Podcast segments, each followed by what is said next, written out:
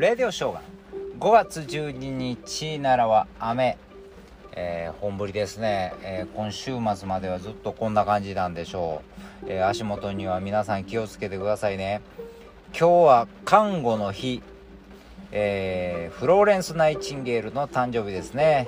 えー、電気なんか読んで皆さんよくご存知だと思います。1820年フィレンツェで生まれたんですね、えー、イギリスの看護師となり近代看護教育の母と呼ばれる、まあ、有名なというか、えー、まあ注目されたのはやっぱりこのクリクリミアの天使と呼ばれたわけですね。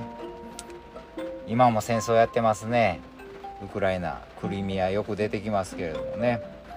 えー、まあこのナイチンゲール皆さんご存知だと思いますけどもっぺん、えー、思い出していただきたいと思います。裕福な家庭で育ってですね高い教育を受けたんです。受けて育つわけですけども、えー、後に、えー、貧しい農民の悲惨な生活を目の当たりにして人の役に立つ仕事がしたいと思うようになって、まあ、看護婦さんになったわけですけれども。まあ先ほども言いましたけどもこのクリミア戦争の時に野戦病院で負傷兵たちを献身的な看護をしたことで有名になったわけですよね。あのクリミアの天使という言葉が生まれたわけですけれども。これね、えー、このクリミア戦争っていうのは、えー、ちょっと、えー、調べてみるとですねロシア帝国と、えオスマントルコ。まあね帝国、えイギリスそこに、えー、イギリスフランスが、えー、連合軍として、まあ、まあオスマンを応援したわけですのでロシア帝国と戦ったわけですよね。これ今から、えー、大体170年ぐらい前なんですかね。同じことやってます。今も。昔も。170年経ってもね。どうなんでしょうここ。どうしてもやりますね。うん。もうこんなに宇宙にも行ったりねもうインターネットとかね、えー、もう文明も進んでる科学も進んでるっちゅうのに170年前と同じ場所で同じように戦争をやってます。人間って全然進歩ないなというか何なんでしょうもう合理的に考えるとやらない。それでは済まない何かがあるんやなっていうのがこのちょっとね歴史的に見るとそうなんやなっていうのが分かりましたね。なんかだからもうこうビジネスマンとか言ってもそんなもう儲からんことはしないとかそういう風な感じでそんな儲からんことはしないとか言ったりしますけどね。そんなそういう問題じゃないみたいですね。うん。